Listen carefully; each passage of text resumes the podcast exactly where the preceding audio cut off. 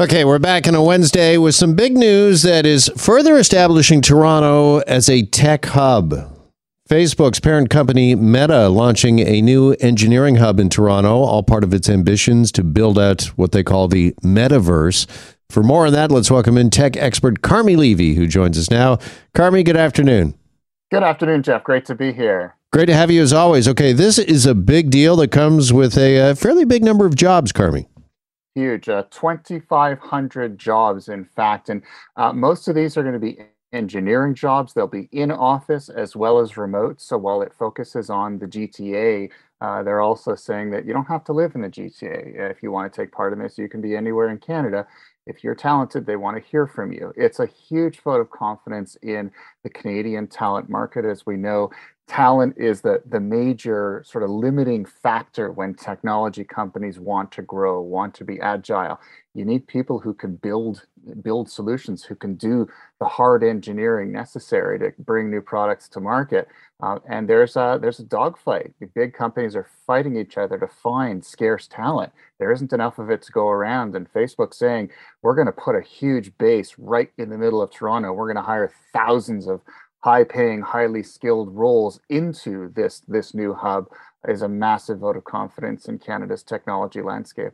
And is this, do you think, a bit of a paradigm shift when it comes to how workers, particularly in the tech sector, view and see Toronto and Canada? And does this kind of blunt maybe that brain drain, Carmi, we've seen for so long with so many of our talented tech workers going to Silicon Valley that uh, Toronto is really, and I guess this further establishes Toronto as a true tech center.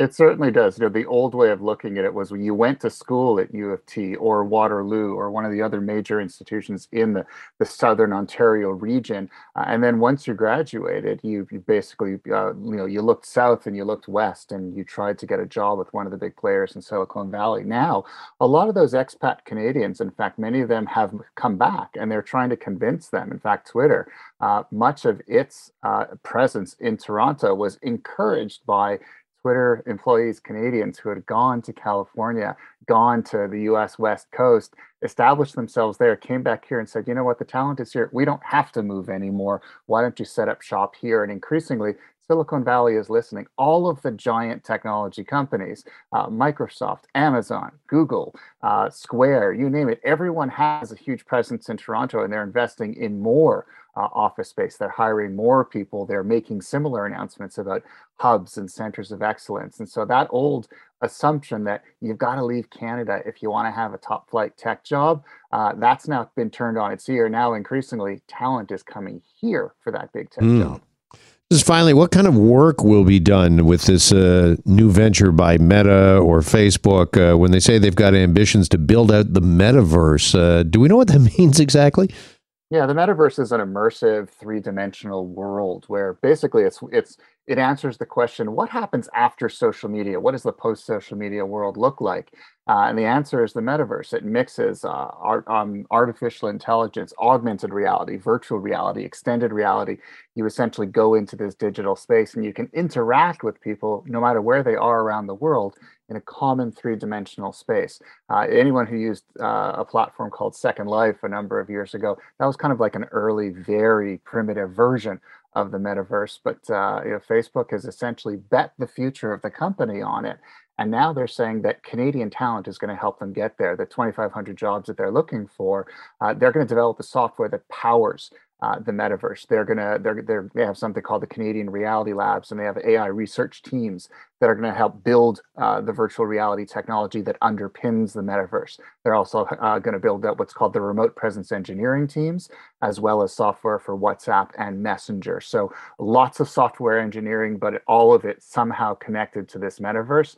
And essentially, this is the future not only of Meta, the company, but uh, from what a lot of people are saying, the very future of technology. All right, really exciting stuff. As we're here with tech expert Carmi Levy. Carmi also wanted to ask you here this afternoon about this new study from Oxford University, which is shedding some more light on just how social media is affecting our lives and really our life satisfaction.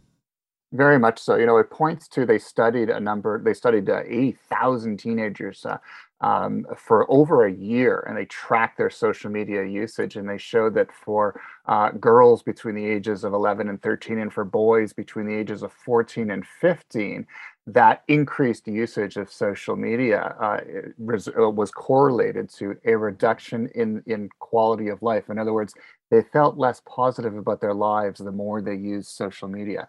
Of course, this is, uh, you know, these are very important ages for development. We've known all along that there are a whole lot of questions about the impact of social media use on our kids as they develop.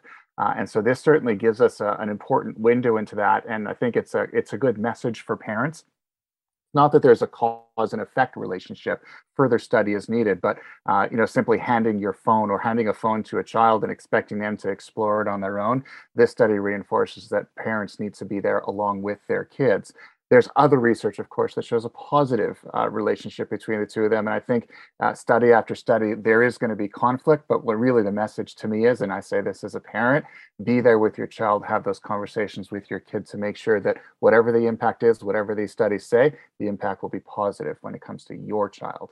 Yeah, when it comes to social media, Carmi, does it sort of feel like we've all been inadvertently part of some kind of giant or grand uh, experiment that, uh, you know, a lot of us have signed on to social media, active on social media, and we're now just sort of discovering some of the possible side effects, if you will, or consequences? I'll admit, Jeff, most days I feel like that exactly. And the worry here is is that technology races ahead very quickly, and our ability to really understand the implications of that technology, uh, it tends to lag. It takes a while for us to be aware of what the impact of that technology is on our lives. And I think we owe it to ourselves to ensure that we ask more questions. We don't just take social media and these platforms and these tools at face value, but uh, we ask those critical questions. Is this good or bad for me? Is this good or bad for my child? Am I using it too much? Am I using it in the right way? Uh, am I doom scrolling my Twitter for longer than I should? Or am I simply checking it, getting what I need, and then moving on with my day? I think if we were a little bit more critical about how we use these tools, uh, we might find that the outcomes are a little bit more positive for us. And, you know, I think that's great advice, uh, what you mentioned on the parenting side, and also just personally as well. Just kind of check in with yourself. Uh, you know, how am I feeling? How is this affecting me? Am I using it too much? Doom scrolling, should I cut back? But is there also perhaps, uh, I don't know, is there a role for government to play here at all, do you think, uh, Carmi, when it comes to social media into the future? There certainly is, and you know, you know, up until now, the, the the playing field has essentially been wide open. There are no regulations that govern how companies like Facebook or Meta, uh, Twitter, Google, and others behave uh, online or behave in terms of how they design their tools and their algorithms. And so there are no consequences to them if these platforms are correlated to negative mental health outcomes or are spreading misinformation and making us all feel terrible about ourselves.